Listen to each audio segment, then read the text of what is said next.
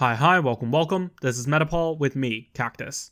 Today we're going to be diving into two stories that, on the surface level, seem dissimilar, but in reality draw very real parallels between the developing world and our Western democracies. There is often much to be learned from systems of government that may be less stable than our own. The same forces are at play no matter where you look that tend to be the ones to separate people, to destroy democracies, and to result in harm, destruction, and tyranny. So without further ado, let's get started. The story starts in Lebanon. For those of you who haven't followed the news recently, there was an explosion in the capital, Beirut. It killed more than 170 people and injured more than 6,000, triggered when 2,750 tons of ammonium nitrate, a dangerous chemical stored near a port, caught fire and eventually detonated. Entire blocks were leveled, homes, businesses, and the port area destroyed. Lebanese officials say that the cost is over 15 billion US dollars. And while there has been aid from countries such as Canada, France, and Germany, it's obviously not enough to cover those damages. To make matters worse, there's been an economic crisis in Lebanon, compounded upon by the coronavirus, resulting in the Lebanese pound being down 80% since November. This means that the price of ordinary goods now cost exorbitant prices, and much of the Lebanese people's money has actually been locked up in a corrupt banking system that does not actually have the resources necessary in order for people to withdraw the money they need in order to rebuild their houses. All this has led to ongoing protests and demands for action. In fact, many parliament officials, the cabinet, and the prime minister, Hassan Diab, all resigned. The prime minister, upon leaving, stated, Corruption is rooted in every part of the state, but I found out that corruption is even greater than the state. Let's take a look at the Lebanese system of government and how its atrocious management has actually led to these state of affairs. Quite frankly, the Lebanese government is a sectarian nightmare. Let's just read a short excerpt from Wikipedia of all places that aptly summarizes this. The president, for example, has to be a Maronite Christian, the prime minister a Sunni Muslim, the speaker of parliament a Shia Muslim, the Deputy Prime Minister and Deputy Speaker of Parliament, Eastern Orthodox. The parliament has to be split 64 64 between Christians and Muslims. Now, it's not easy to spot the problem at first sight. Considering Lebanon's history, which had a harsh civil war filled with intersectarian violence, this seems like a compromise that may act to reduce some of the tensions within the country itself. However, looking a bit closer, it's obvious that the Lebanese government does have serious problems at every level of government services, including even the simplest of demands, including power, utilities, and tax collection, there are often bribes involved. There are always government officials looking to take a cut for themselves, and especially with a lot of the higher administrative positions, you see a lot of leveraging of insider power in order for all of these higher officials to be controlled by oligarchs and religious leaders. In fact, due to these bizarre religious restrictions, the pool of honorable people is often very small and very easy to overlook. This means that these positions are often de facto appointed by oligarchs and religious leaders. Religious leaders who, of course, then proceed to take cuts and government contracts for themselves, further depriving the people of their money. In the words of Canadian Finance Minister Pierre Poilievre, referring to a completely different scandal when he spoke these words, complexity is the refuge of the scoundrel. To paraphrase his following speech, it's often very simple for a government to execute a task in front of the public eye. When a simple program is put into place, when money is moved directly to the hands of those who are supposed to receive it, then there's little room for corruption. However, if you want to funnel money to insider interests, if you want to engage in bribes and leverage that political power, then you make a system that is increasingly complex. You make something that is difficult for the regular person to understand, so much so that the only people who actually know what's going on are those inside power brokers. This is exactly what has happened in Lebanon, and it's increasingly common in the rest of the world, even in Western democracies. It's clear that in Lebanon, these sectarian divides, which often doesn't even quell demographically motivated resentment, serves as something to muddy the waters. It serves as something to obfuscate the actions of the government to make it harder for honorable people to do a simple job, and to create these patronage positions to essentially inject corruption into the system. And that's exactly what we're going to be looking at in our next story. As we already know from previous episodes, the US is one of the weakest democracies in terms of anti corruption standards and media standards. In this case, it's no exception. The Postmaster General is an office appointed by the President of the United States that essentially maintains the postal service in that country. Historically, the person who serves that role has had experience in government service and with dealing with the post office. However, this year is an exception. President Donald Trump appointed Louis DeJoy, someone who has had no experience whatsoever aside from contributing to the Trump campaign. In many countries, this would be grounds for immediate removal. It's a clear cut case of corruption, of someone donating to a political campaign and receiving something out of it. Similar actions were done with various other government positions, including advisorships and foreign ambassadorships, including to the United Nations or to other countries such as the United Kingdom or Germany. However, while the instance with the Postmaster General is a novelty, there has actually been a history of this form of corruption in the United States dating back not only decades, but possibly even centuries. This may not have as deep of a reach in other Western democracies, but there also have been small instances of this happening in the United Kingdom and France. These were scandals in and of themselves, which they absolutely should be. There should be no bribery, especially instances that lead to government office. However, in the United States, this is commonplace. Looking back at the situation in Lebanon, we can actually draw clear parallels to show why there has been these cracks in one of the oldest democratic systems. Let's look at another case. James Clyburn of South Carolina. He's a long-serving representative who has deep connections with the African American community. One of the pivotal moments in the selection of the 2020 Democratic candidate, once again, the left leaning candidate of the United States for president, was when James Clyburn came out and endorsed Joe Biden, the former vice president, eventually leading to Biden's victory in that state of South Carolina. Now, this is a perfectly legal action, and endorsements from politician to politician are common across the world. However, the important thing to remember about the United States is that it's often divided intentionally by political parties along racial lines. This means that there has been decades of political campaigning that is meant to draw a direct attachment from the African American community in South Carolina to representatives such as James Clyburn, giving Clyburn excess power in determining the outcome of the primary and eventually in determining the presidential nominee.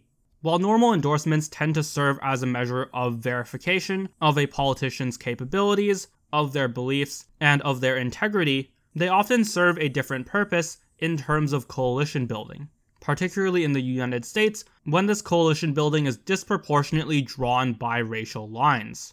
Now, why exactly is this a problem? And what does it have to do with bribery? Well, let's take a moment and look back to the quote that I talked about before. Complexity is the refuge of the scoundrel. When you add arbitrary factors, particularly immutable or close to immutable ones, and even more particularly those that are incredibly polarizing, such as race or religion, you create arbitrary lines that you can draw in order for powerful politicians and media figures to include or exclude various allies or enemies into their coalitions. This means that when you have these arbitrary lines drawn in order to fracture the population of a country, many of those subpopulations become heavily influenced by corruption. They become heavily influenced by insider politics, and this often leads to their interests being underserved. You can see that this is the case in the African American community. Often there is much more media attention placed on selecting someone who quote unquote represents them, usually someone who just happens to be African American, instead of solving issues that disproportionately affect them, such as poverty or such as police reform. This doesn't mean that police reform and poverty are completely off the table when people are looking at issues to campaign on. However, it does mean that when you misdirect these people, when you try intentionally to campaign in a way that connects their loyalty to these immutable traits instead of to these policies, instead of towards establishing an honest, transparent political system, then you're going to have a system where it's easier to get away with a lot of these ambassadorships and a lot of these government positions and contributing towards direct corruption.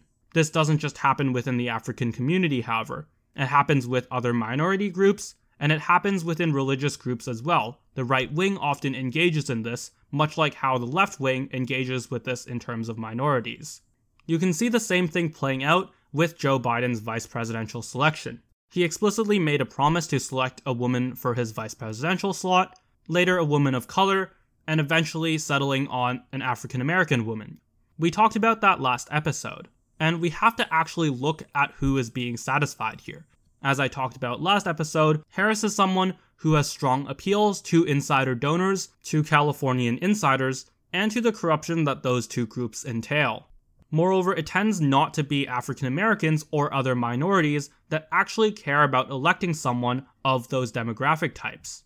African American voters of the Democratic Party actually favored Elizabeth Warren, a white woman, with 63% preference over Harris, with around 50%. This means that if someone was actually looking to serve African Americans' interest, they would be selecting Warren instead of Harris. However, this symbolism is meant to set up a narrative. It's meant to set up a narrative that emphasizes those immutable characteristics and adds unnecessary complexity into the system. Complexity that allows those media allies to ignore, say, Harris's history of corruption. Another source of complexity in the United States is its representative system. The House, which is proportionally allocated, the Senate, which allocates two members per state, and the presidency, which is elected through the Electoral College, which essentially selects a group of electors based on the House numbers and the Senate numbers from each state. The idea of this is that it strikes a compromise. During the founding of the USA, it was a method in order to convince more states to join the Union in a way that would make sure that smaller states are served while larger states' interests are also served in a fairer way. However, a strong effect that it has contemporaneously is that it creates uneven incentives for state by state, meaning that often advertising dollars and campaign staff are much more important in order to flip specific states, in order to create a geographic coalition, which means that this complexity favors insiders. It favors those with access to that information and with the money that you need in order to actually influence it. This isn't to say that the Electoral College's intentions were bad or that there aren't any benefits to it. However, this is a trade off that you have to look at, and we have to think of whether there's a way in order to create a new compromise that removes some of this obfuscation that represents geographic interests without adding unnecessary complexity and room for corruption.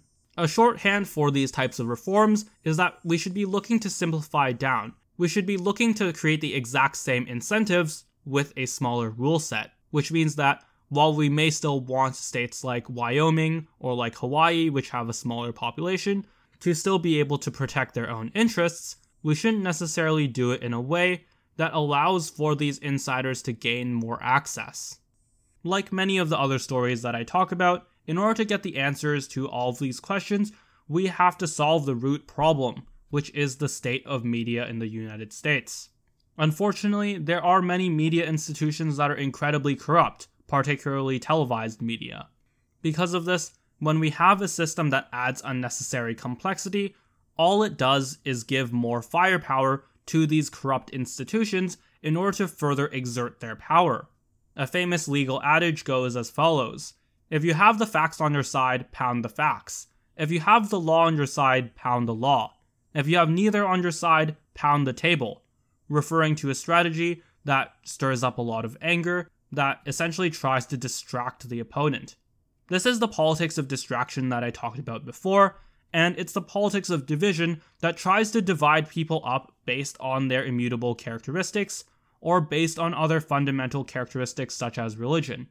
It's exactly the problem in Lebanon, and it's rising in the United States and in other Western democracies. Of course, Trump is an expert at this, but so are Democratic politicians and media allies, as well as other Republicans.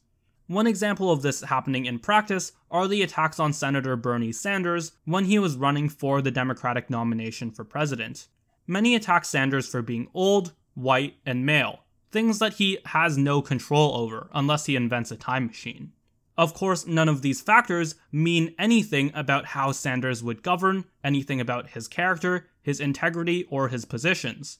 Whether you agree with his positions or you don't, we have to acknowledge that these are incredibly corrupt attacks that are meant to distract from his actual issues. In fact, once again, if we were actually to look to represent the interests of young people, Sanders is favored among young people.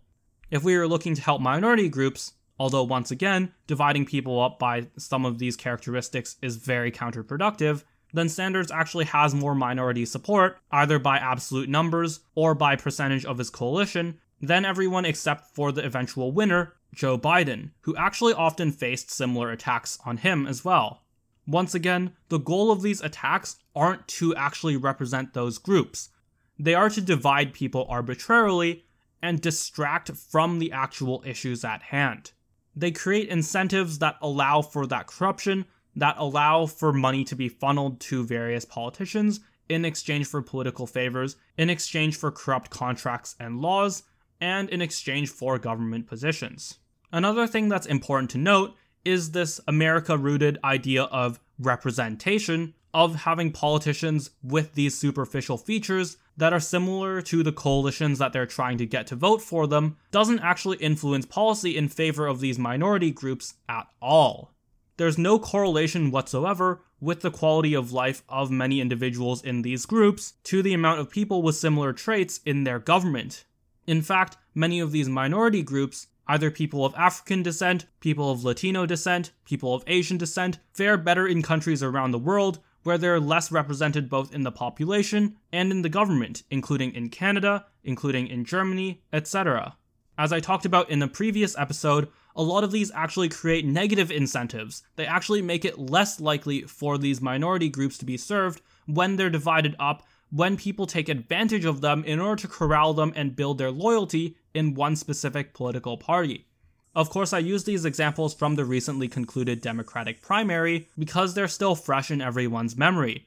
However, the same thing happens across the aisle with Republicans, and if you remember, the first example that I had of patronage positions of overt corruption was in the Trump administration. And the Trump administration has taken this to a higher degree, just as it's been taken just as it's been taken up a notch every single administration with the past few decades. This is something that has to end, both the sectarianism and the corruption. And I'm not saying that all corruption will immediately go away if we remove some of these media powers and if we remove some of the distractions that are put on the table. However, they are nonetheless steps towards cleaning things up, steps that will reduce the severity of the corruption and will help everyone moving forward. In the end, what you need to do is absolutely end sectarianism in politics. When people try to divide by these arbitrary factors, just say no.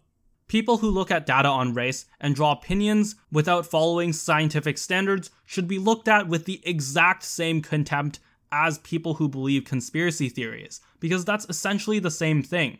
When people look at graphs without the proper methodology and say, oh, that's racism, or oh, that means someone is inferior.